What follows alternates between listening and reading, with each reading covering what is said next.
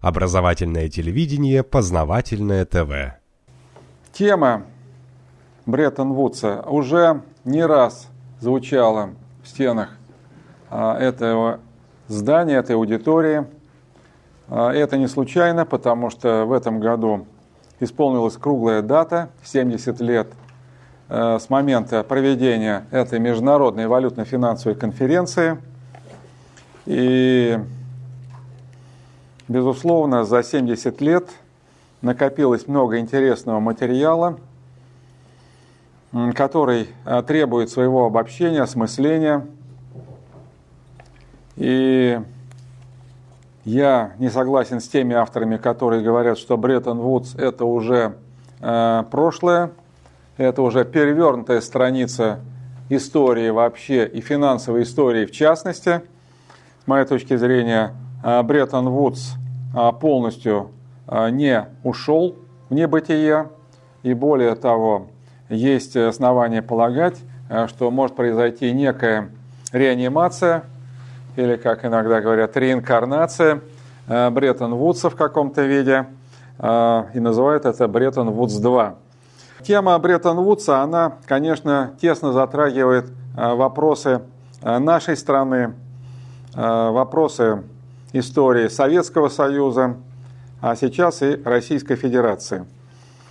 И мы с вами на каждом нашем заседании говорим о том, что в экономике не так много законов – и, пожалуй, один универсальный закон – это закон Грабель. И надо сказать, что э, те решения, которые э, принимались на Бреттон-Вудской конференции, они, как всегда, были самыми неудачными, самыми, выражаясь э, казенным языком, неоптимальными с точки зрения интересов человечества. Это очевидно, потому что если кому-то они кажутся неоптимальными, и невыгодными, значит, кому-то они очень были выгодны.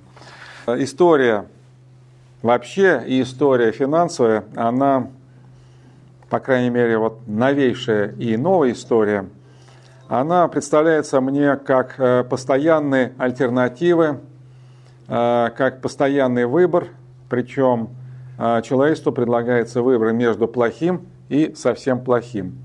В данном случае я имею в виду модель Э, валютно-финансовой жизни, модель валютно-финансовой системы. Бреттон-Вудс, если мы откроем э, энциклопедию, словарь или учебник, э, это конференция, на которой были приняты решения, на основе которой сложилась послевоенная валютно-финансовая система. Международная валютно-финансовая система – эта международная валютно-финансовая система, она не возникла на пустом месте, потому что и до Бреттон-Вудса, э, по крайней мере, наверное, полтора столетия, э, существовала э, тоже какая-то валютно-финансовая система. И та валютно-финансовая система, которая существовала в XIX веке, мы ее обычно называем классической Э, системой золотого стандарта или золото-монетный стандарт. Но в учебниках обычно говорят, что вот э, было несколько валютно-финансовых систем. Была так называемая э, Парижская система, была Генуэзская конференция, то есть Генуэзская система, потом Бреттон-Вудская система, и, наконец, сейчас мы живем в условиях Ямайской системы. В данном случае классификация а, привязана к названиям конференций, на которых якобы принимались какие-то решения. А, я специально подчеркнул слово «якобы», потому что на подобного рода конференциях никаких решений уже не принимается. Решения готовятся заранее. Особенно это видно наглядно на примере Ямайской конференции. Ямайская конференция проштамповала те решения, которые готовились на протяжении, по крайней мере, пяти предыдущих лет. И э, э, у студента, и не только у студента, возникает такое ощущение, что вот собираются какие-то умные и, может быть, даже гениальные люди на такие конференции типа Бреттон-Вудса или Ямайская валютно-финансовая система, проводят какие-то мозговые атаки, и в результате этих мозговых атак рождается некая истина – И вот, собственно, эта истина находится, и затем все дружно голосуют за это единственное правильное решение. Это совершенно ложное представление об алгоритме э, событий э, в сфере международных финансов.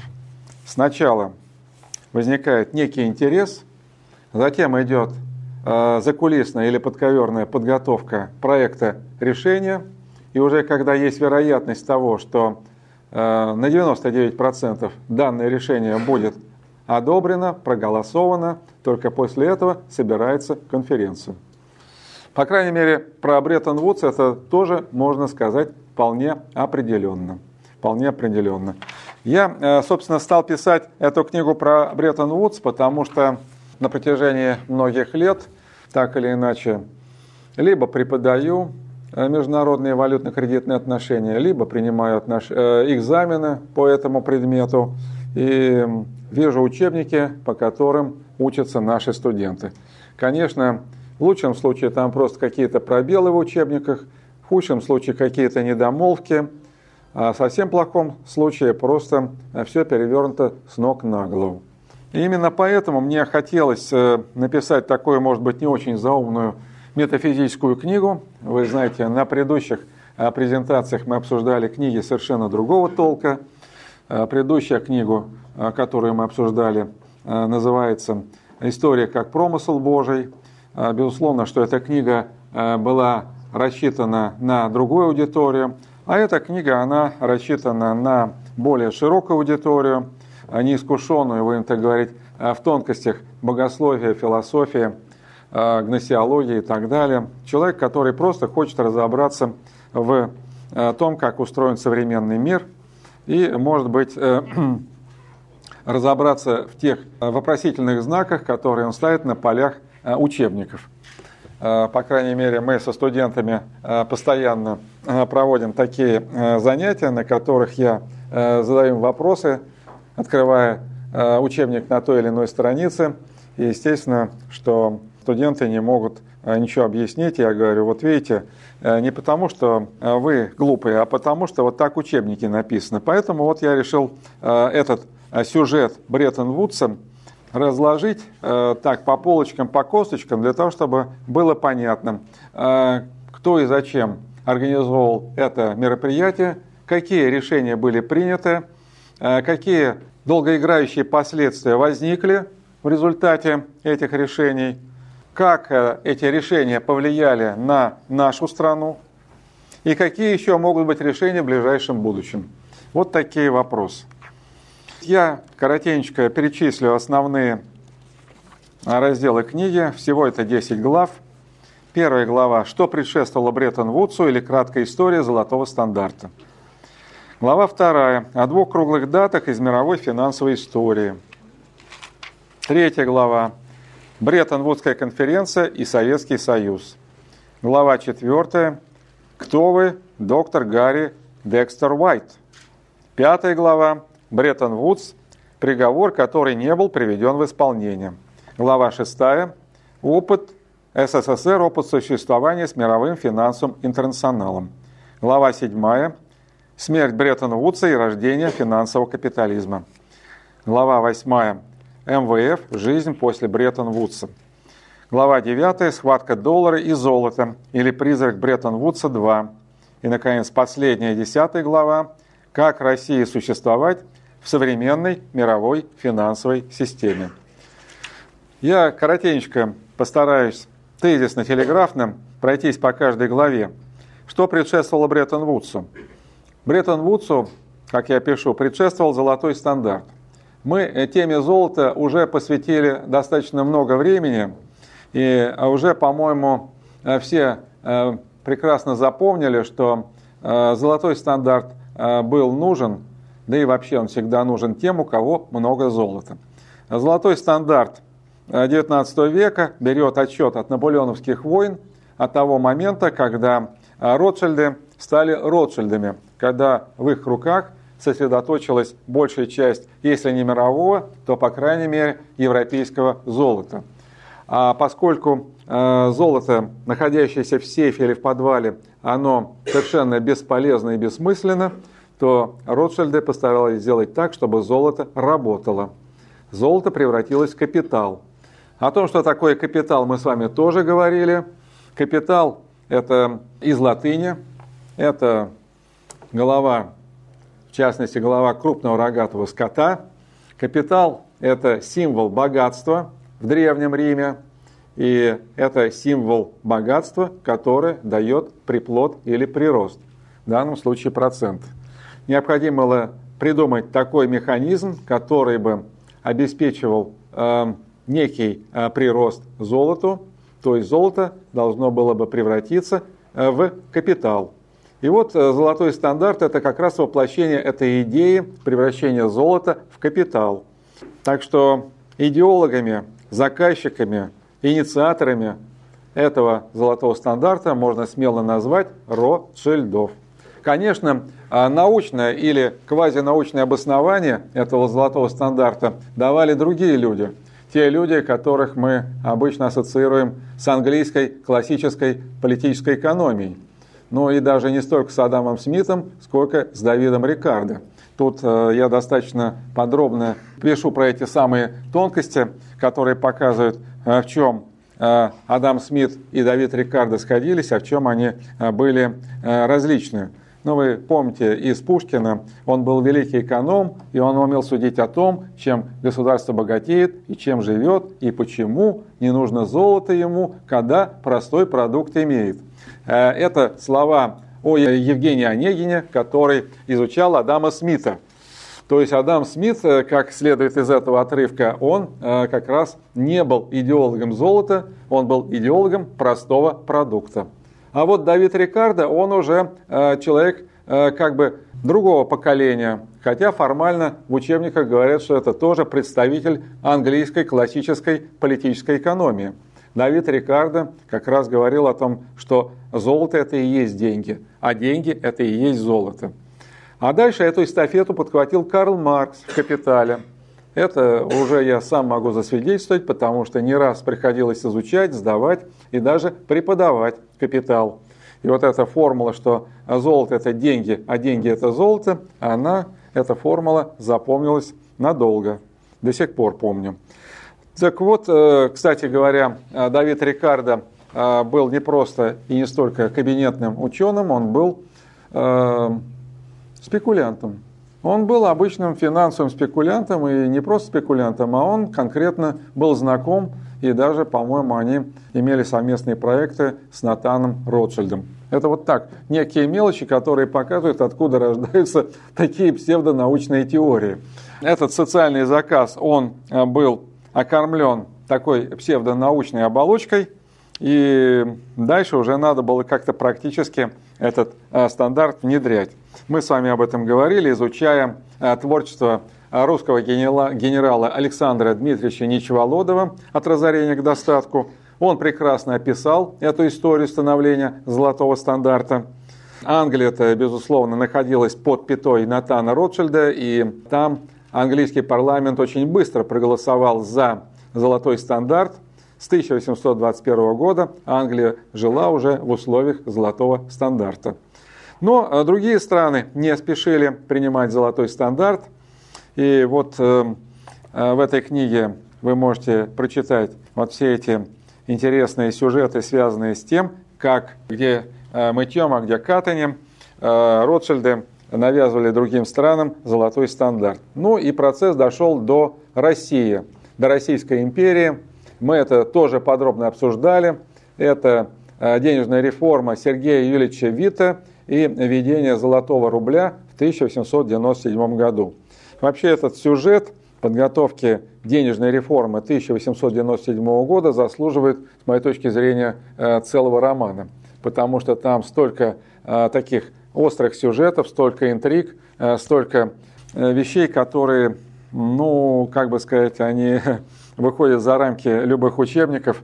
Это уже вот такие человеческие отношения – Россия, конечно, была не второй страной после Англии, а второй страной была э, Германия. Об этом мы с вами тоже подробно говорили. И говорили о роли золотого канцлера Отто Бисмарка. Я не оговорился, он не железный, он золотой. Лично я считаю, что он именно золотой, потому что он прославился тем, что ввел золотую марку.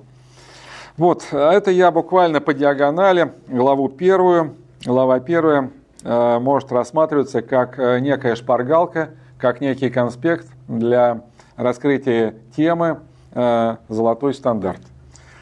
Э, классический золотой стандарт. Ну, здесь, правда, в первой главе я еще пишу и о золото-слитковом стандарте, потому что Первая мировая война прервала развитие э, международной валютно-финансовой системы. В 2014 году страны приостановили размен денежных знаков на золото. И после Первой мировой войны возвращение к золотому стандарту произошло не сразу и не в полном объеме. Первой к золотому стандарту вернулась Англия в 1925 году, потом это была Франция, но этот Э, ограниченный золото-слитковый стандарт продержался очень недолго. Очень недолго. И вообще, а учебники достаточно подробно описывают отдельные этапы развития золотого стандарта, но э, очень невнятно описывают, а как же мир жил в периодах между этими э, золотыми стандартами, скажем, с 14 по 1925 год. Не было золотого стандарта. А как страны рассчитывались, как они торговали – какой, скажем, валютой э, страны Антанты брали репарации у побежденной Германии. Масса вопросов. Масса вопросов.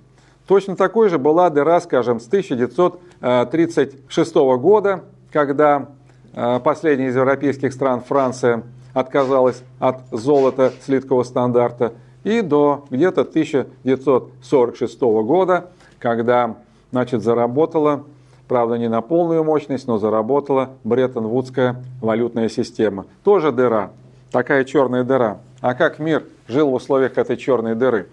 Это очень интересно, потому что мы тоже на грани некой черной дыры. И к этим черным дырам надо уметь готовиться. Глава вторая. Э, о двух круглых датах из мировой финансовой истории. А мир к черным дырам готовится плохо. А вот э, Финансовый интернационал такие события, как Бреттон-Вудс или Ямайская конференция, готовит загодя. Трудно даже сказать, с какого момента времени. Но я опять-таки в этой аудитории э, поднимал один раз вопрос относительно круглых дат э, новейшей финансовой истории. Кроме э, 70-летия Бреттон-Вудской конференции мы можем назвать и другие круглые даты новейшей финансовой истории. Можно даже сказать э, сто лет с начала Первой мировой войны. Потому что сто лет с начала Первой мировой войны – это фактически сто лет э, с момента, э, когда была поставлена точка на классическом золотом или золото-монетном стандарте. Это серьезное событие новейшей финансовой истории. Почему-то это событие мы не обсуждаем, а зря. Или другое, тоже событие э, с круглой датой 1934 год. Хотя событие началось в 1933, но завершилось оно в 1934. Я имею в виду такое событие, как конфискация золота в Соединенных Штатах. Ну, э, кое-где э, об этом пишут, но пишут как о неком таком парадоксе, э, как можно сказать даже причуде американского президента, который в 1933 году подписал указ, предусматривающий изъятие золота у физических лиц. А в 1934 году была вторая серия этого события, изъятие золота у юридических лиц, конкретно у банков. Поэтому это 80-летняя дата. Вот тоже интересно, а зачем это изъятие проводилось? Э, ну, я э, захожу с другого конца и задаю, скажем, э, своим слушателям такой вопрос. А могла бы принять Бреттон-Вудская конференция решение о золото-долларовом стандарте, если бы у э, Вашингтона не было бы э, вот этих самых 18, э, ну так, округленно, 18 тысяч тонн золота в сейфах в подвалах Форт Нокс. Конечно, нет, потому что на Бреттон-Вудской конференции Соединенные Штаты обещали, что будут разменивать бумажные доллары на желтый металл так этот желтый металл а, должен был оказаться именно в сейфах американского казначейства. Да, конечно, за годы Второй мировой войны Америка разжирела. Америка прибавила свой золотой запас. Но основная часть запаса Форт Нокса, она была сформирована еще до начала Второй мировой войны. В результате вот этих президентских указов Франклина Делано Рузвельта. То есть э, создается такое впечатление, что сначала надо было создать золотой запас, а потом уже готовить э, другие события, которые подводили к Бреттон-Вудс. По крайней мере, э, никто не смог опровергнуть существование этой причинно-следственной связи. Я обсуждал эту тему с моими коллегами. Вот, потому что до 1934 года в Америке было тоже много золота. Но дело в том, что золото находилось на балансе юридических лиц, прежде всего американских банков. Сегодня золото на балансе американских банков отсутствует. Золото находится на балансе американского казначейства. Ну, а американское казначейство, безусловно, невидимыми нитями связано с Федеральной резервной системой. И, безусловно, что Бреттон-Вудская конференция – это была межгосударственная конференция, и что э, какие-то э, обязательства и какие-то требования и права э, страны принимали на себя именно как государство, а не как э, представители, представители неких частных структур. Поэтому и на Бреттон-Вудской конференции э, делегацию возглавлял представитель американского казначейства, а не Федеральной резервной системы. Хотя председатель Федеральной резервной системы тоже присутствовал на этих заседаниях, но люди из Федеральной резервной системы, они, как правило, ну, не находятся на первом плане. Что это были за люди в американской делегации на Бреттон-Вудсе, мы немножко ниже поговорим. Вот так что здесь много интересного. Кстати, сам американский президент не смог объяснить, зачем он подписал эти указы о конфискации золота. Я не буду подробно, почитайте, глава 2. Бреттон-Вудская конференция и Советский Союз, глава 3. Некоторые задают вопрос, а зачем вообще Советский Союз послал свою делегацию на конференцию Бреттон-Вудс? И так было понятно, что там будут договариваться акулы капитализма. Да, безусловно, что Бреттон-Вудская конференция уже в открытую стала готовиться в 1941 году. И высокопоставленный чиновник американского казначейства Гарри Уайт э, контактировал с не менее э, важным чиновником британского казначейства э, Джоном Кейнсом. И они вырабатывали э, проект э, будущий. Еще только начиналась Вторая мировая война, а они уже обсуждали послевоенное валютно-финансовое устройство мира. Очень любопытно. Ну, впрочем, как и Атлантская, Атлантическая хартия была подписана в 1941 году, тоже видно, что за кулиса она использует долгосрочное и сверхдолгосрочное планирование э, своих решений и управления миром. Так вот, э, Советский Союз э, в лице Сталина, конечно, прекрасно понимал, что там будут приниматься решения, которые, мягко выражаясь, не будут совпадать с интересами Советского Союза. А чаще всего, скорее всего, эти решения будут идти в разрез с интересами Советского Союза. А, тем не менее, Сталин а, принял решение о направлении туда делегации. Все-таки это 1944 год. Все-таки это, будем так говорить, альянс союзных государств. Все-таки надо иметь в виду, что Америка на период Второй мировой войны по некоторым причинам она прекратила экономическую войну против Советского Союза. Мы с вами не раз обсуждали тему экономической войны, и я говорил в этой аудитории, что Соединенные Штаты фактически развернули экономическую войну против нашей страны еще с конца XIX века. Конца XIX века. Поэтому нынешние экономические санкции не надо воспринимать как э, нечто экстраординарное. Так вот, э, были все-таки некоторые не очень длительные периоды времени, когда экономическая война прерывалась. Это вот был период Второй мировой войны, это период, когда у власти в Белом доме находился э, Франклин Делано Рузвельт. Ну и с моей точки зрения здесь был практический э, интерес со стороны Сталина, потому что была такая предварительная договоренность э, генералиссимуса и американского президента о том, что после окончания войны Америка даст кредит Москве где-то на 4 миллиарда долларов. Это достаточно серьезная сумма, учитывая, что, скажем, э, все поставки по ленд-лизу за годы войны оценивались примерно в 11 миллиардов долларов.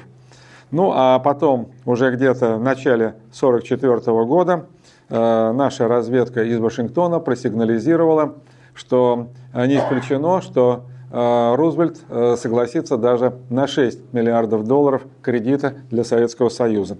Мы ничего не теряли, хотя Э, советская делегация э, не имела столь высокого ранга.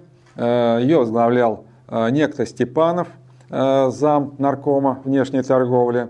Ну, это, конечно, не сравнишь с такими фигурами, как Гарри Уайт или, скажем, руководитель английской делегации Джон Мейнер Кейнс. Э, ну, там были такие известные политические фигуры, как, скажем, Чай Канши и так далее. Я не буду сейчас э, рассказывать об участниках э, этой конференции. Гораздо более сложной дилеммой для Сталина была задачка относительно того, а что нам делать по части документов, которые были приняты на конференции. Ратифицировать или не ратифицировать. Жизнь менялась очень быстро. В 1945 году ушел из жизни американский президент.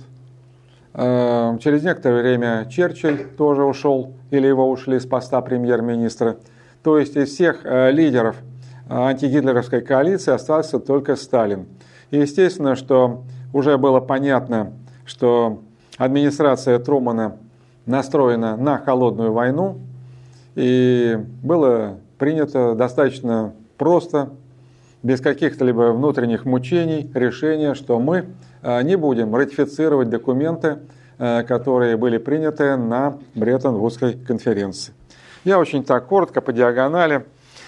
Э, глава 4. Кто вы, доктор Гарри Декстер Уайт? Я уже упоминал это имя. Это руководитель американской делегации.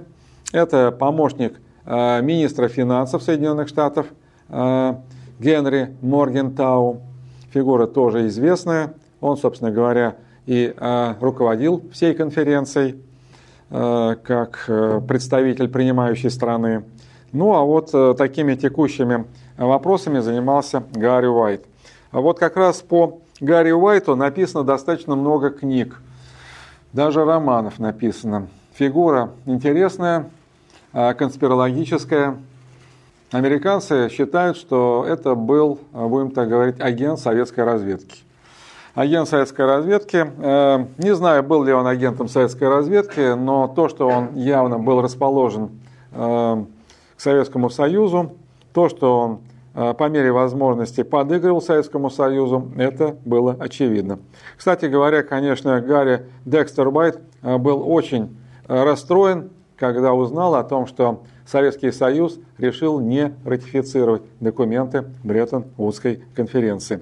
Так что был ли он агентом советской разведки или не был, я не знаю, но то, что он работал на э, Советский Союз, это очевидно. Мы даже, по-моему, в этой аудитории вспоминали э, такую историю, как план Моргентау, кстати говоря, это очень хорошо корреспондирует с сегодняшними событиями в Европе, потому что Германия сегодня, она явно показывает, что она не хозяин в доме европейском, что это фактически банановая республика. Но надо сказать, что планы превращения Германии в банановую республику, они э, рождались э, в недрах американских э, госдепов и казначейств еще в годы Второй мировой войны. Вот этот план Маргентау, его авторство приписывают именно Гарри Уайту. Гарри Уайт. Удивительно, значит, э, а, Гарри Уайт э, фигура такая достаточно противоречивая. С одной стороны, такие неприкрытые симпатии э, в отношении Советского Союза, и с другой стороны, какая-то патологическая ненависть к Германии. И план Маргентау, он предполагал практически уничтожение э, Германии как суверенного государства, уничтожение не только военной экономики, но и вообще экономики, и превращение ее э, в некую такую территорию, э, территорию с некими туземцами. То есть, когда Гарри Уайт узнал по своим каналам, что американцы ведут сепаратные переговоры с руководством Третьего рейха, естественно, э, Гарри Уайту это очень не понравилось, и он решил эти переговоры расстроить. Поэтому он решил пожертвовать своим интеллектуальным продуктом, вот этот план Моргентау. Хотя он назывался план Моргентау, но реально авторство принадлежало именно Гарри Уайту. А он по своим каналам довел эту информацию, этот документ до Москвы, а Москва, естественно, по каналам своей разведки подбросила эти э, материалы уже Э, немцам, и тогда все эти сепаратные переговоры были расстроены. Ну, вот такой был Гарри Уайт человек. Он не являлся каким-то исключением из правила. Вот это очень важно. А таких э, Гарри Уайтов э, в американском госаппарате было очень много. Было очень много. Еще в 30-е годы мы с вами об этом говорили, когда обсуждали тему индустриализации Советского Союза, сталинской индустриализации. Я думаю, что э, мы э, в силу ограниченности своего разума не в состоянии понять всех причин и всех причинно-следственных связей. Но все-таки было видно невооруженным глазом, что э, многие в Америке, а, были заинтересованы в сотрудничестве с Советским Союзом на чисто коммерческой основе, и, б, многие идейно поддерживали Советский Союз. И вот такой сплав коммерческого интереса и идейной заинтересованности – помогал э, нам проводить индустриализацию. Точно так же, как э, вот, э, э будем так говорить, симпатии э, многих э, в американском госаппарате, симпатии в отношении Советского Союза, безусловно, помогали решать многие задачи военного характера, финансового порядка э, и политического порядка. Так что э, Гарри Уайт это был просто один из представителей. Ну, может быть, конечно, это был один из таких э, наиболее ярких представителей. Как в американской литературе говорят, это был самый ценный агент советской внешней разведки в годы Второй мировой войны. Мне трудно сказать. Э, были и другие агенты, скажем, в Госдепе был агент тоже на уровне помощника госсекретаря. И тоже он поставлял важную информацию Москву. И если Гарри Уайт э, возглавлял э, американскую делегацию на Бреттон-Вудсе, а впоследствии Гарри Уайт э, был первым американским директором Международного валютного фонда, то Хикс возглавлял конференцию в Сан-Франциско. А это конференция по учреждению Организации Объединенных Наций. Чтобы вы понимали, какой масштаб людей, которые работали на Советский Союз. Да, он там потом э, прошел через э, всякие фильтры э, э, макартизма. Да, он потом сидел достаточно долго. Умер э, Хиггс, я уже про Хиггса говорю, не про Гарри Уайта. Умер он уже в наше время, в 90-е годы. Где-то уже возраст был 96 или 97 лет. Правда, до последнего дня своей жизни он говорил, что а он невинно пострадал, что он отсидел ни за что. Ну, это опять-таки вопрос техники. Кого считать агентом, а кого считать просто человеком, который э, без э, всякой вербовки работает э, на интересы другого государства. Я в данном случае хочу подсказать, что все-таки идейное влияние Союза, Советского Союза в мире было очень велико. Поэтому нашей разведке, даже если она занималась вербовкой, работать было несложно в целом. В целом было несложно работать. У меня тут есть еще некоторые фамилии, я просто не отягощаю вашу память, тех людей, которые документально э, определены как агенты советской внешней разведки, в том числе и по финансовой линии, которые работали в годы Второй мировой войны на Советский Союз. Вот, конечно, э, все эти агенты, они были очень разочарованы, потому что они по-своему представляли послевоенный мир. Они считали, что скажем, Международный валютный фонд и мировая финансовая система, они действительно будут строиться на принципах э, взаимной выгоды, уважения интересов и так далее. То есть э, некоторые из этих людей, они в каком смысле были наивны, и они даже до конца не понимали конечных целей хозяев которые их, собственно говоря, и прикрывали. Вы спросите, а почему, скажем, хозяева прикрывали того же самого Гарри Уайта? Ну, было много случаев, когда американскому президенту говорили, что э, Гарри Уайт себя ведет неадекватно, и вообще-то надо проверить, э, чей он человек. Американский президент каждый раз эти э, подозрения отводил в сторону.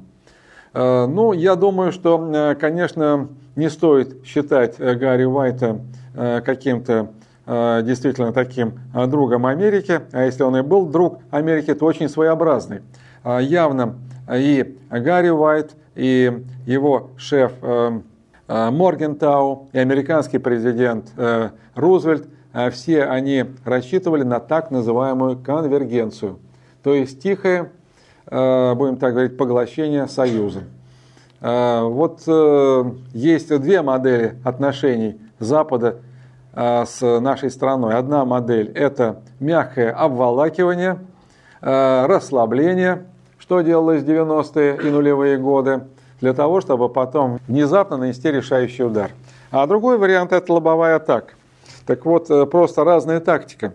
Поэтому и Гарри Уайт, и Моргентау, и американский президент Рузвельт, они именно выбирали первый вариант тактики, а не второй. Вот. Э, ну, а пришедший на смену и э, Труман, а там поменялась, кстати говоря, вся команда, Госдепе, э, в американском казначействе – Американское казначейство времена Рузвельта прямо называли розовым. Розовым. Каждый второй считался там коммунистом. Не буду сейчас называть имена этих людей, они многим даже старшего поколения, наверное, известны. Я, может быть, одно только имя назову. Виктор Перло. Может быть, кто-то из старшего поколения знает. Виктор Перло. Много его работ было переведено на русский язык. Он стал активистом Коммунистической партии Соединенных Штатов, но под прикрытием Гарри Уайта он работал в американском казначействе.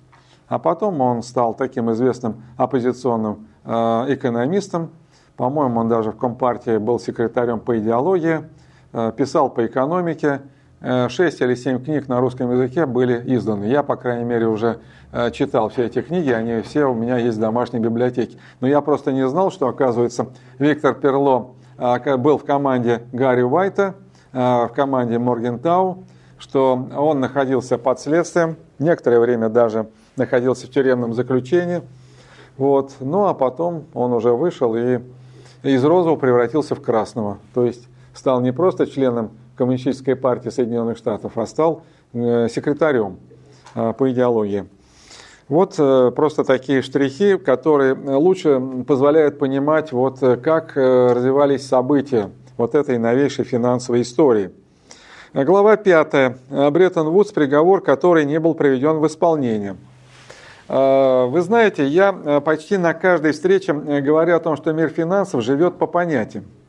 А вот э, там есть какие-то конвенции, есть какие-то соглашения международные, есть законы.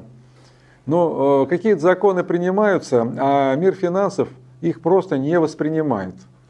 А вот те же самые решения Бреттон-Вудской конференции – а некоторые решения Бреттон-Вудской конференции не были выполнены, потому что они шли в разрез с интересами мировой финансовой олигархии.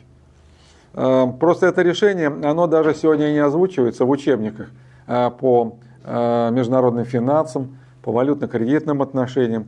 Какое решение?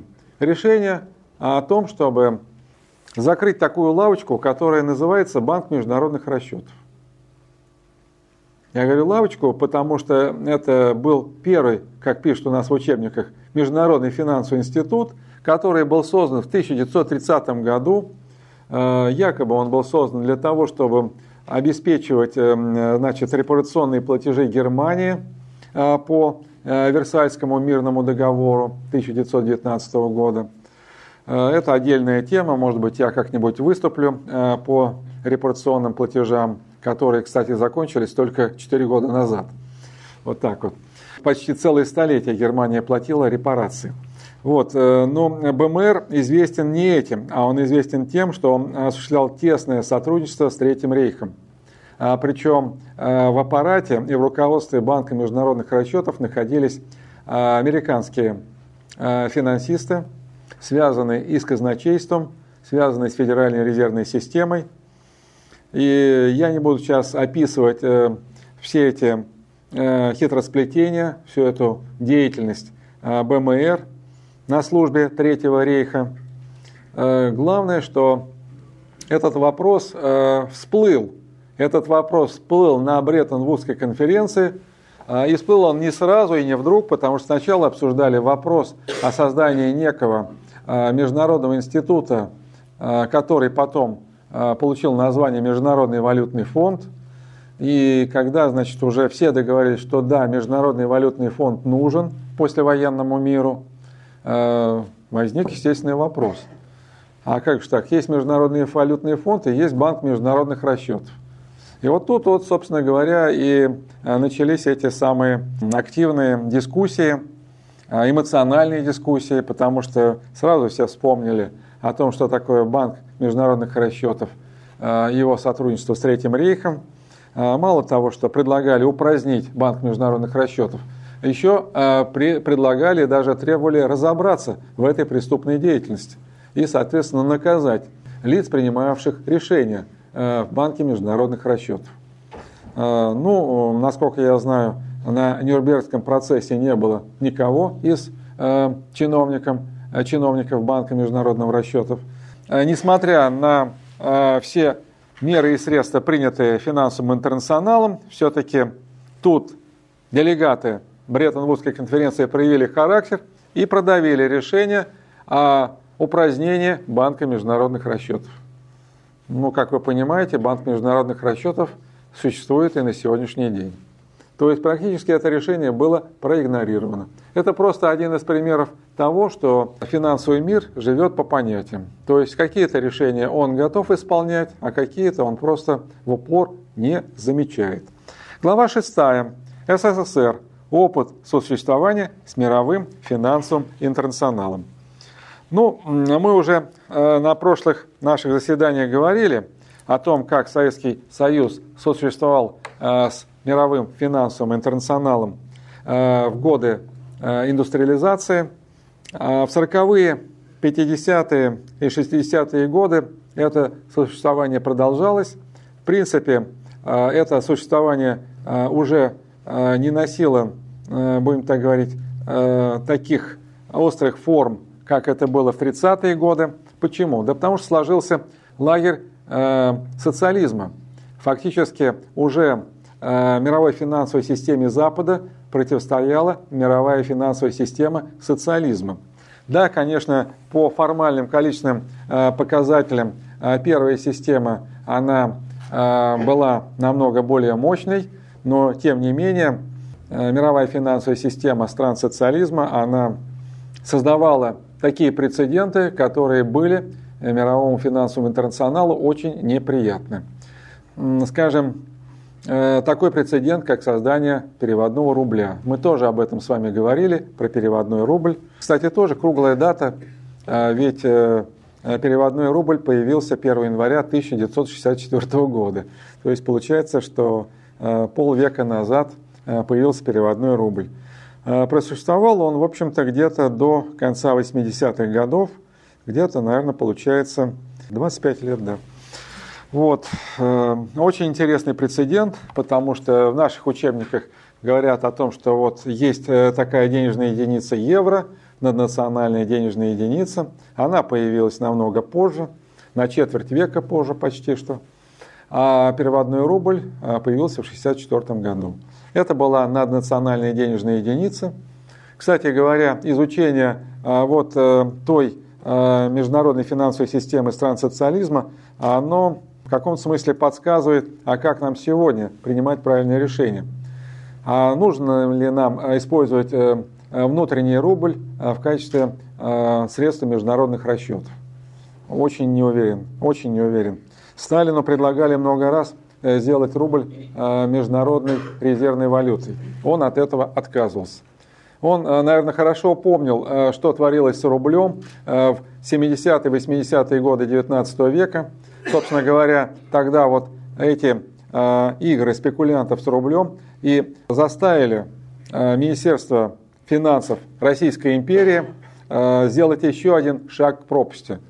потому что сначала сказали, сделайте конвертируемым рубль, снимите все ограничения на движение, трансграничное перемещение рубля, а затем сделайте еще один шаг, стабилизируйте рубль введением золотого стандарта. А дальше, собственно говоря, золотая удавка, дальше уже первая, вторая и третья, так называемая русская революция. Вот. Я, по крайней мере, четко вижу эти причины следственной связи. Вот, э, так что Сталин все это понимал, тонко чувствовал, и, э, к сожалению, сегодня мне приходится даже в патриотических аудиториях объяснять, почему нам не нужен ни золотой рубль, почему нам э, не нужно это самое превращение рубля в резервную валюту и так далее, и так далее. Кстати говоря, если уж говорить, почему рубль не может превращаться в резервную валюту, это, в принципе, понимает любой грамотный э, финансист. У меня э, был разговор с одним человеком, который из Китая прилетел. И я спросил, скажите, пожалуйста, как вы все-таки собираетесь вы делать э, юань резервной валютой? Но он совершенно правильно говорит. Этот вариант имеет больше минусов, чем плюсов. Вот мне понравилось, что китайцы сходу улавливают этот момент.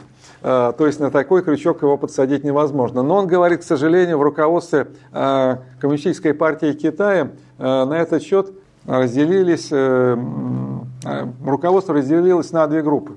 Одни считают, что надо идти вперед, делать юань резервной валютой, а другие говорят ни в коем случае.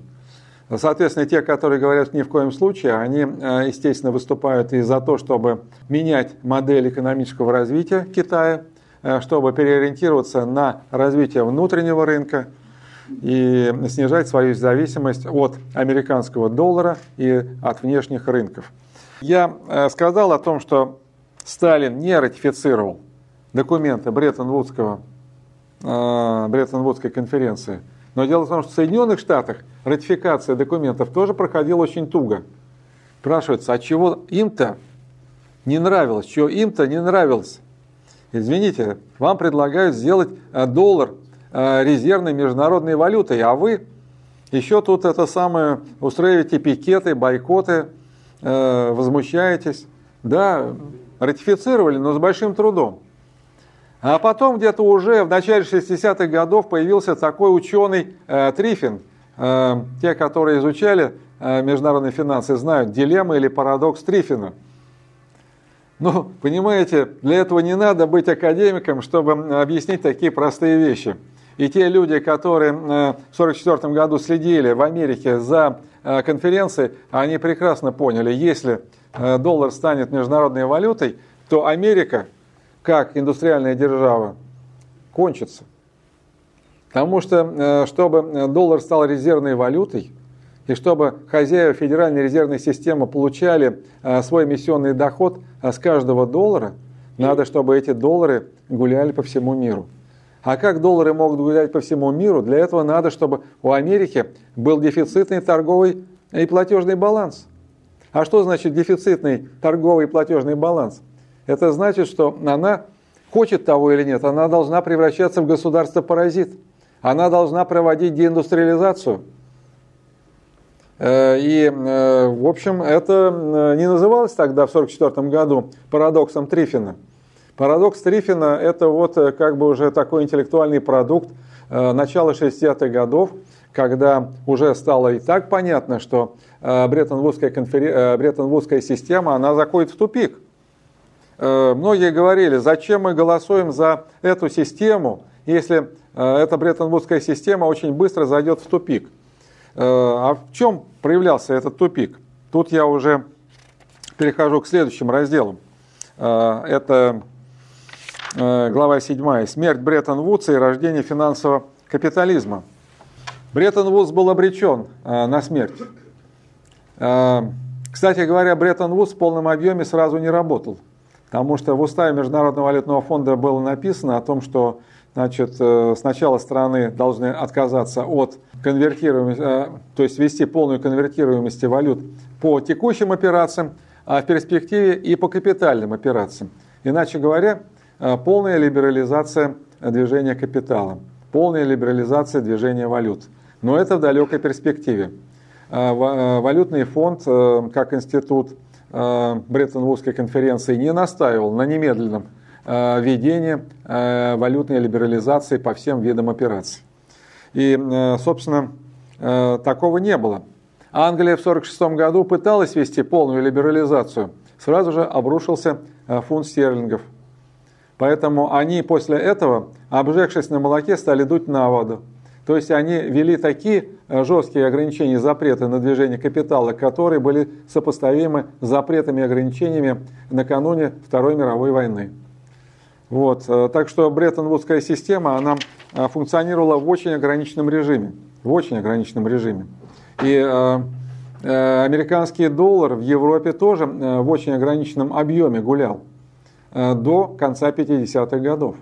До конца 50-х годов. Э, потому что у Европы, э, у самой был дефицит платежного и торгового баланса. А в Америке был э, платежный и торговый баланс с активным сальдо.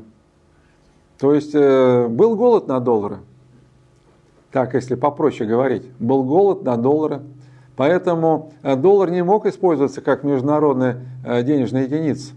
И поэтому европейские страны создали Европейский платежный союз – этот Европейский платежный союз просуществовал до конца 50-х годов. И только где-то 60-го или 61-го года, собственно, Бреттон-Вудская система и заработала, как это не парадоксально. Она находилась в замороженном состоянии. А уже через три года э, начали бить в колокола. Начали бить в колокола, прежде всего, э, чиновники американского казначейства. Они стали говорить, Смотрите, долларов в мире обращается все больше, а золотой запас наш тает и тает. Мы скоро не сможем выполнять своих обязательств по обмену зеленой бумаги на желтый металл. Что-то надо делать. Ну, там много чего делалось. Я не буду сейчас все подробно рассказывать. В частности, скажем, э, был создан так называемый «золотой пул». Золотой пул – это 10 стран, Соединенные Штаты. Ведь опять, это финансовый мир, который живет по понятиям. Соединенные Штаты э, говорили в 1944 году, обязуемся, обещаем, торжественно обещаем, что будем разменивать э, доллары на золото. А теперь они начали ныть. У нас не хватает золота, давайте помогайте. Создали вот этот самый золотой пул из 10 стран. Помогали, конечно. Первый из стран золотого пула, кому надоело помогать, была Франция. Франция всегда любила золото, всегда накапливала золото, ей было жалко тратить золото на э, поддержку э, золотого пула и поддержку американского доллара. То есть э, Франция вышла из золотого пула. Я сейчас не рассказываю о других мерах, но в общем в 60-е годы это сплошное барахтание. Не успели как бы это самое ввести в полном объеме все условия Бреттон-Вудского соглашения – как э, Бреттон-Вудская система начала трещать по швам. Ну, и в учебниках говорят, однако ж э, парадокс Трифина, однако дилемма Трифина. А умные, грамотные люди еще в 1944 году понимали, куда ветер дует и чем это закончится. Глава 8. МВФ. Жизнь после Бреттон-Вудса. Ну, считается, что вроде как э, в 70-е годы мир избавился от Бреттон-Вудса, стал жить э, по законам Ямайской конференции. Ну, однако ж, Международный валютный фонд – это детище Бреттон-Вудс. Да, конечно, МВФ в 70-е годы переживал большие перегрузки. МВФ-то изначально для чего был создан?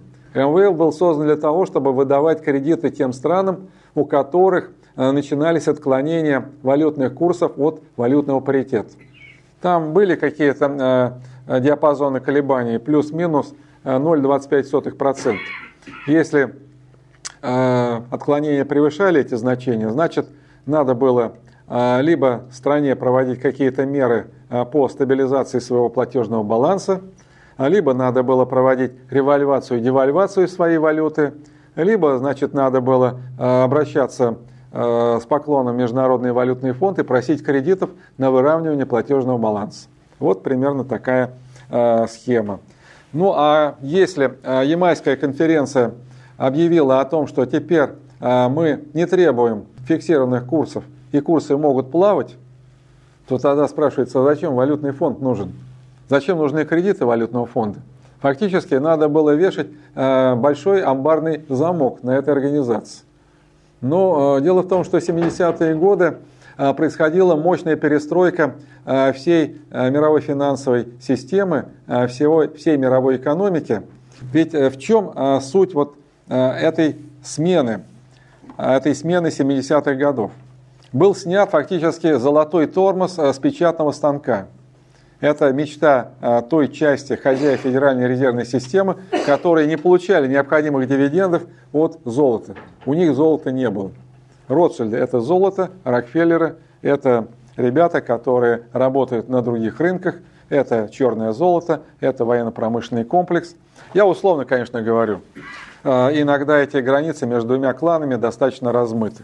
И имена у представителей этих кланов могут быть не Ротшильды, не Рокфеллеры, а как-то иначе. Вот, э, так что был снят э, золотой тормоз печатного станка, и, казалось бы, вот э, он финансовый или денежный перпетум мобили. Сколько хочешь, столько напечатай. Все бы хорошо. Но дело в том, что э, спрос на зеленую бумагу, он же э, не резиновый, не бесконечный. Надо же создавать спрос на зеленую бумагу. И вот пошла эта самая либерализация. Все на продажу. Если раньше на рынке продавали нефть, зерно, бананы, станки, то теперь э, на э, рынке э, стали продавать и продукты интеллектуальной деятельности, на рынке стали продавать какие-то производные финансовые инструменты, стали пухнуть финансовые рынки. Ну, меня иногда сегодня спрашивают, Валентин Юрьевич, вот не можем простую вещь понять – там вот Q3, вот эта вот программа количественных смягчений, там печатный станок раскалился, печатает, печатает зеленую бумагу, а инфляции у них нету. Как это так? Я говорю, да все очень просто. 99% всей бумажной продукции уходит на финансовые рынки, а на товарных рынках полная тишина. А представьте, если с финансовых рынков э, вся эта лавина хлынет на товарные рынки, что произойдет? А вот в России тут все по-другому устроено. Ну, о России особый разговор. Вот, э, так что э, происходила перестройка э, всей мировой финансовой системы. Это надо понять. Это очень серьезная перестройка. Такие перестройки происходят раз в несколько столетий. То, что происходило в конце 20 века. Мы не до конца еще это, может быть, осознали. Да, и сегодня, собственно говоря, МВФ выполняет функцию такого мирового жандарма. Слышали, наверное, про Вашингтонский консенсус, такой э, незатейливый списочек э, правил, которые должны выполнять страны, э, работающие, сотрудничающие с Международным валютным фондом. Чтобы понять, что такое Международный валютный фонд, можно, конечно, почитать книгу «Исповедь экономического убийцы» Джона Перкинс. Просто понимаете, у некоторых создается такое впечатление, что кредиты берутся таким образом. Приползает клиент на коленях в Международный валютный фонд и просит, «Э, дайте Христа ради. Нет, все по-другому. Приезжают ребята из Международного валютного фонда в ту или иную страну и говорят, а денег хотите? Да нет, вроде не надо. Мы знаем, что такое валютный фонд. Нет, вы подумайте. Мы готовы вам дать с откатом. А иногда это самое, можем вообще половину вам отвалить. Я же не шучу. Здесь взрослые люди все помнят события 98 года. Помните транш Международного валютного фонда в объеме 4,8 миллиарда долларов? Он же вообще не дошел до России. Это особая тема, это же тема целой книги. Причем фигуранты этой истории, они все живы. Они живы, и свидетелей много. Поэтому я не утрирую. И то, что говорит Джон Перкинс, это еще цветочки – это еще цветочки. Я помню, читал курс международных финансов на втором высшем образовании э, МГИМО. Ну, там уже люди взрослые, где-то так в диапазоне 25-35 лет. Ну, я, естественно, тогда еще не было Джона Перкинса. Я им рассказывал на основе своих впечатлений, на основе своей информации. А потом э, я им сказал, вот появилась книга Джона Перкинса.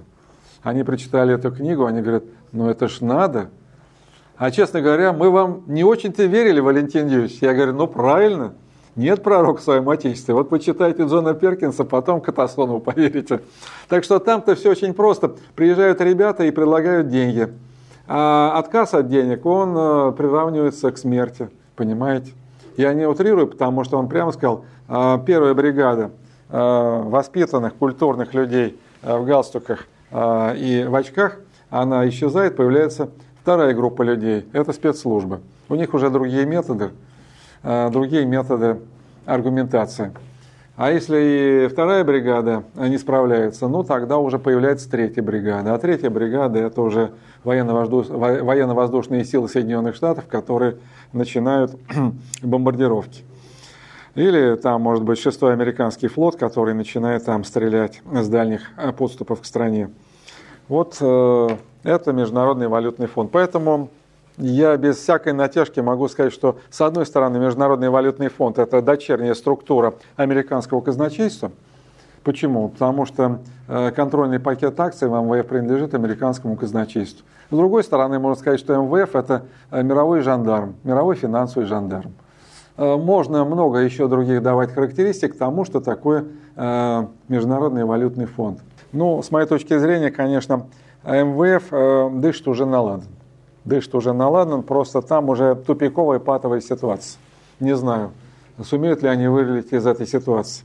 Потому что реформирование э, фонда блокируется э, Соединенными Штатами как главным акционером э, Международного валютного фонда, а с другой стороны квоты других стран, в том числе стран БРИКС, настолько недооценены, что практически очевидна несправедливость.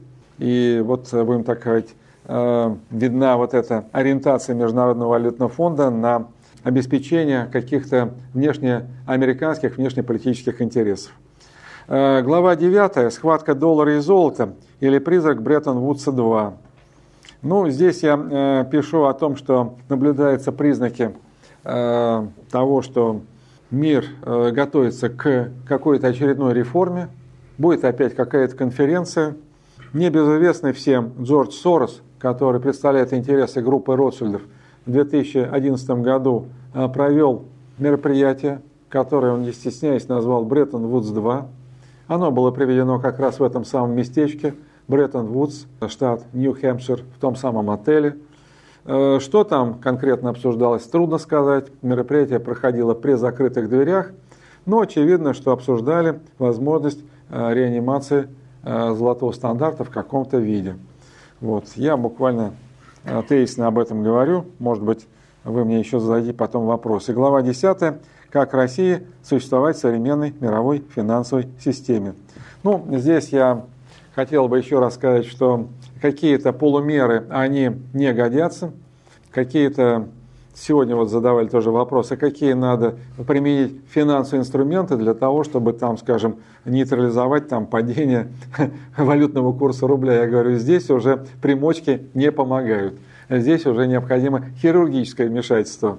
Э, пропустили момент, когда можно было лечить пациента примочками.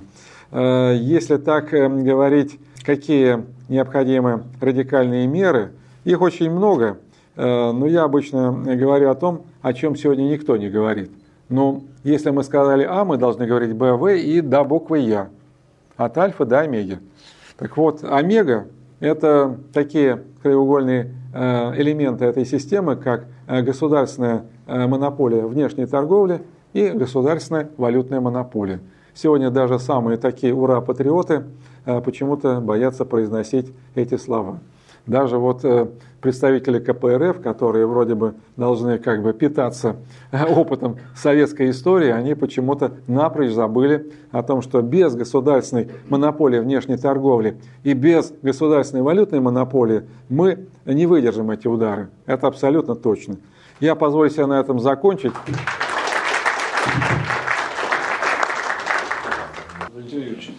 Вы назвали два промежутка. Первый с 36 по 46 как черная дыра, когда не было золотого стандарта да. еще в мире. И второй промежуток, когда в СССР 64 года уже был введен переводной рубль. Mm-hmm. А вот как, например, СССР торговал, ну, например, с той же Германией, ведь не секрет, что мы там с ними вплоть до войны, они нам поставляли оборудование, мы им там зерно продавали. С 36 например, там по 46 год. Э, ну не только с Германией. Как вот торговля у нас без золотого стандарта, без переводного рубля? Вот можно поподробнее? Вы знаете, я э, в свое время смотрел это э, торгово-экономическое соглашение между Германией и Советским Союзом, торгово-экономическое соглашение 1939 года. Оно было заключено сразу же после вот известного так называемого пакта Молотова-Риббентропа, там были очень подробные, конкретные товарные позиции. И с моей точки зрения это была своеобразная форма бартера. Это был бартер, да. Может быть, там, конечно, я сейчас так на вскидку не вспомню, а года три назад листал этот договор.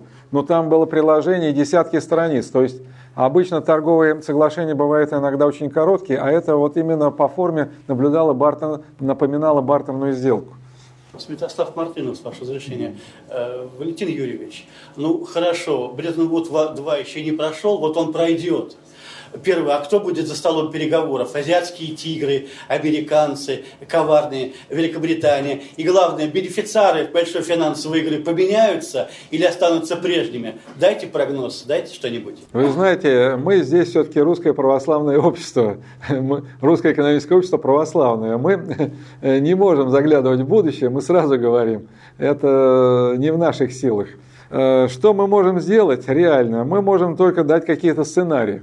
Сценарий. Прогноз я не гадаю на кофейной гуще. А сценарии, сценарии, один из сценариев, э, собственно, два сценария. Один сценарий, что э, те ребята, которые проводили вот этот спектакль под названием Бреттон Вудс 2, это команда Ротшильдов, они сумеют провести этот спектакль на глобальном уровне. Может быть, даже специально, эпатажно там же в местечке Нью-Хэмпшир – Хотя, конечно, Ротшильдам лучше проводить где-нибудь в Китае, потому что на сегодняшний день они, конечно, обхаживают Китай. Они обхаживают Китай и хотели, чтобы вот э, реинкарнация, реанимация золотого стандарта началась с Китая. А дальше посмотрим, как процесс пойдет. Потому что по 19 веку видно, что процесс автоматически не шел. Э, в каждой стране приходилось извините, там сильно напрягаться, чтобы э, заставить страну принять золотой стандарт. Сценарий другой – это сохранение Федеральной резервной системы. Э, сохранение Федеральной резервной системы, э, но это сценарий достаточно кровавый, с моей точки зрения. Мы же с вами говорили, что доллар ФРС как печатный станок и Соединенные Штаты как территория – это как бы некие три угла – Э, некой такой конструкции, как я ее называю, дьявольская троица. И если один из элементов этого треугольника э, ломается, то ломается вся конструкция. Э, мне трудно сказать, какой элемент этого треугольника может сломаться в первую очередь, но очень зыбкая конструкция. И зыбкость этой конструкции американская администрация пытается компенсировать военной силой. Трудно мне оценить в процентах вероятность этого сценария. А третий сценарий – Э, третий сценарий. Э, третий сценарий заключается в том, что э, мир распадается на валютные зоны. Не монополярный, а полиполярный не только в политическом, но и в валютном смысле мир, поливалярный. И вот если речь идет о полиполярности, вот здесь, в этом сценарии, есть какая-то надежда именно и для России, потому что Россия могла бы действительно при определенных политических условиях Э, при определенных политических предпосылках э, стать центром одного из такого вот э, региона со своей валютой, со своей валютой.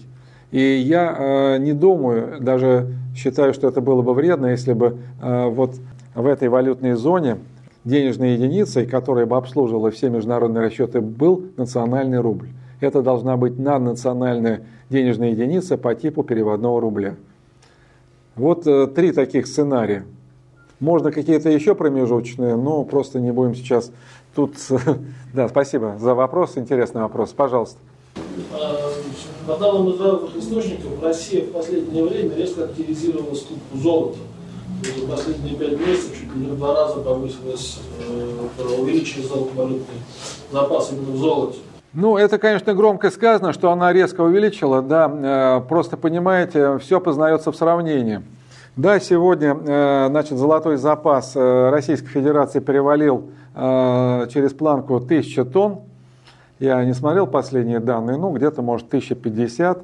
Да, может быть, по официальной статистике Всемирного совета по золоту Центральный банк и денежные власти Российской Федерации на сегодняшний день являются крупнейшими нето-покупателями золота на мировом рынке. Но я хочу сказать, что в лучшие времена у нашей страны были другие показатели. Накануне Первой мировой войны золотой запас Российской империи составлял около 2000 тонн, не считая золота за границей. Золото за границей это немножко другое. Под золотом за границей это примерно еще где-то полмиллиарда золотых рублей понималась валюта тех стран, которые имели золотые стандарты. Вот. Э, накануне э, Великой Отечественной войны в нашей стране, по некоторым данным, э, золотой запас был не меньше, чем накануне Первой мировой войны. Это вот очень интересно и очень загадочно, потому что при этом мы сумели в 30-е годы провести индустриализацию и накопить такой золотой запас. Накануне или в момент смерти э, Сталина, 1953 год, наш золотой запас тоже превышал 2000 тонн. Это вот я называю пиковые значения. Сегодня примерно в два раза меньше пиковых значений. Конечно, если сравнивать с началом 90-х годов, когда все было разворовано, то, конечно, вроде бы достижения немалые. С другой стороны, хотел бы сказать, что э, в 2005 или 2006 году, я сейчас боюсь ошибиться, э, Путин поехал на Дальний Восток, в Магадан, проводил там совещание с золотодобытчиками. Они, естественно, аккуратно жаловались ему на то, что не получают никакой господдержки. А вы знаете, в советское время э, у нас добыча золота всегда авансировалась, без этого золото не добывалось. Сегодня, значит, по крайней мере, еще несколько лет назад золотодобытчики были брошены на произвол судьбы, и фактически вместо авансирования они получали кредиты, которые были очень недешевыми. Вот. И э, Путин э, в Магадане сказал, что было бы неплохо, если бы все-таки э, наши денежные власти э, были основными покупателями золота. На тот момент времени большая часть нашей золотодобычи шла за границу. За границу. К сожалению, к сожалению. То есть я даже подсчитал, что если бы в 2006 году решение Путина было бы выполнено, то мы бы сегодня имели не тысячу с хвостиком, а имели 2500 тонн с хвостиком. Но решение было просто проигнорировано.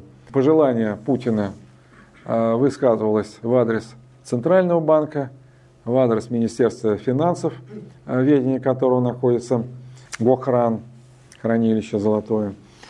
Вот, так что э, Китай, э, китайской статистике верить нельзя. У них с 2009 года все застыло на одной отметке, менее 1000 тонн, или где-то около 1000 тонн.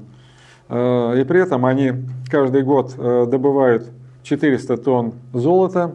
При этом, значит, они не стесняясь говорят о том, что все золото закупается государством. При этом они не стесняясь говорят о том, говорят о том, что у них 700 тонн золота импортируется через Гонконг. Получается больше 1000 тонн прирост золотого запаса каждый год. И при этом статистика официальная говорит 1000 тонн. Но по моим данным, там не меньше 5000 тонн сейчас в Китае. Да, на первом месте находятся Соединенные Штаты, 8 тысяч тонн. Китай находится на втором месте. А может быть даже у него и больше. Ну, Восток дело тонкое, мы никогда точно не узнаем, э, сколько там золота. Так что э, я бы так сказал, что э, веловато наши денежные власти работают, а главное надо понимать, а для чего идет накопление золота. Потому что можно накапливать золото для того, чтобы потом, скажем, ввести золотой стандарт. Собственно говоря, ведь Ротшильды подыгрывают Пекину, да?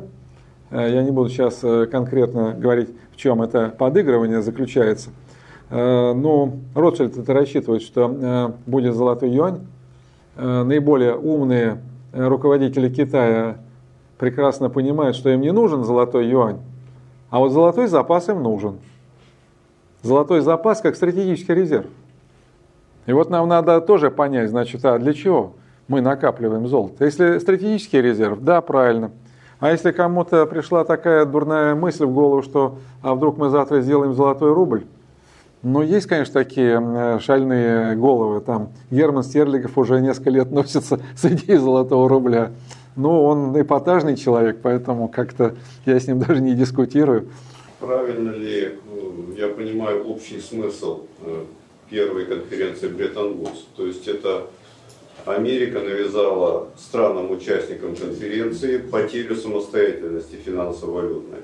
Если до Бреттон-Вудса, скажем, Италия имеет некую, некий золотой металл и некую валюту, и сама манипулирует курсами и так далее, независимо от остальных, то после Бреттон-Вудской конференции она вынуждена подчиняться и э, своя национальная валюта обеспечивается долларом, но не золотом. Вот это поясните. То есть это была потеря финансовой валютной самостоятельности? Вы знаете, это не совсем так. Это не совсем так. Э, я думаю, что главная мотивация э, тех э, людей, которые продвигали Бреттон-Вудские решения, была прежде всего получение эмиссионного дохода. То есть превращение доллара в мировую валюту, а соответственно, чем больше спрос на доллар, тем больше эмиссионный доход. Плюс к этому, конечно, значит, э, возможность э, предоставления э, долларовых кредитов. Имейте в виду, что кредит это не чисто финансовое понятие, это прежде всего политическое понятие. Если я могу кому-то предоставлять кредиты, значит я фактически имею возможность влиять на политический курс той или иной страны. Это длинный разговор. Я хочу сказать, что все-таки в 40-е и 50-е годы некоторые страны имели такие денежные системы, которые не были завязаны на доллар. Даже в некоторых учебниках э, есть такое выражение – немецкая денежная система. Немецкая денежная система, ну, я не знаю, почему ее назвали немецкой денежной системой. Это обычная система, когда центральный банк э, рефинансирует коммерческие банки, выдающие кредиты реальному сектору экономики. В данном случае зависимость от своей экономики, а не от американского доллара. Были разные э, денежные системы. Какие-то системы были сразу завязаны американский доллар. Это слаборазвитые страны. Там действительно сразу же сформировались денежные системы по типу currency board, валютное управление. Но далеко не все страны сразу пришли к этому. Сегодня и в Советском Союзе фактически денежная система currency board. Ну, я, а я сказал как? Ой, Российская Федерация, я говорю. А? Это потеря Currency board, да, это потеря, самостоятельности. Вопрос. Для некоторых вопрос, как сохранить свои сбережения. Вот одним из этих решений, путей решения является покупка золотых инвестиционных монет, там, скажем, Сбербанк и так далее. Вот как вы к этому относитесь? Является ли это экономически оправданным, хотя бы в плане вложения сохранения средств? Это рискованный способ. Я почему-то вспоминаю в памяти все случаи конфискации золота Иногда с расстрелом, иногда без расстрела, иногда с э, отбиранием партийного билета. Я не шучу, потому что в советское время э, значит, э, золото было приравнено к, ювелир, к валютным ценностям. Это статья Уголовного кодекса. Я просто знаю конкретные примеры, даже конкретные примеры. Один мой однокурсник решил поправить свое финансовое положение – решив продать пару золотых колечек около ювелирного магазина. В результате он э, лишился очень престижной работы, э, лишился партийного билета, слава богу, не лишился свободы. Вот так вот. Просто слишком много примеров, поэтому в любой момент, как только будет ведет, ну, я не сказал бы, что это самый надежный способ.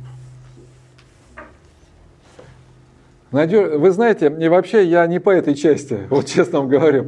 То есть э, меня спрашивают, э, в каких активах размещать свои сбережения. Я говорю, я тут могу только повторить э, банальную фразу «разложите на три кучки», типа того.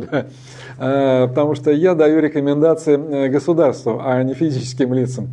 Существует убеждение сейчас, предчувствие у многих, что все бумажные валюты, и доллар, и евро, и рубли, они все потеряют ценность. То есть люди фактически лишатся сбережений в любом виде.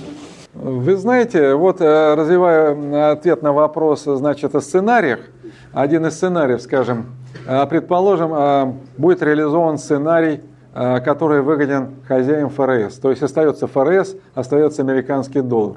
Я думаю, в этом случае наверняка хозяева печатного станка ФРС захотят провести денежную реформу. Они уже так, такие пробные шары делали. Помните Самера, да? Паника была 4 года назад Самера. Но это был такой пробный шар. Значит, э, идея была какая примерно? Да, Амер это почти тот же американский доллар, но только будет ходить э, не только э, в североамериканских Соединенных Штатах, еще будет ходить в Мексике и в Канаде. Ну, практически, понятно, смена э, денежных знаков, своеобразная денежная реформа. А вот те зеленые доллары, которые гуляют, ну я условно зеленые доллары, э, мы готовы поменять их. Только вы должны представить э, доказательство, что вы не верблюд, да. А то, что вы не верблюд, вы не докажете в Вашингтоне. Не докажете. То есть вас просто отберут в лучшем случае. А в худшем случае, если вы еще не э, сумеете доказать происхождение ваших денег, э, вам что-нибудь и пришьют, чтобы вы там не бузили, поэтому за решетку посадят, знаете, поэтому лучше там права не качать уже. Просто вы вспомнили Стерлигова, он купил 10 тысяч золотых монет Сбербанка ну, да. вот, и спрятал их э, по эпатажному под дубом. Вот. Потом он их откопал, увидел, что они чуть поржавели, он сказал, что золото некачественное, и он вернул их обратно. Об этом я уж не говорю. Скорее всего, вы можете вляпываться и в альфрамовое золото, и еще во что-нибудь. Вы знаете, ну вот обидно, конечно, что мы э, свою энергию, э, свои силы, свой интеллект тратим вот на такие вещи, под каким дубом закопать. Э, все-таки хотелось бы, чтобы все-таки э, благоустроить как-то э, свой дом под названием Россия. Поэтому я в основном даю рекомендации тем людям, которые обязаны содержать этот дом, обязаны его ремонтировать, может быть, перестраивать. Поэтому по части вот защиты средств накопления физических лиц я тут мало чего могу подсказать, извините. Я могу только сказать, купите хороший автомат Калашников, если у вас есть деньги. Познавательная точка ТВ. Много интересного.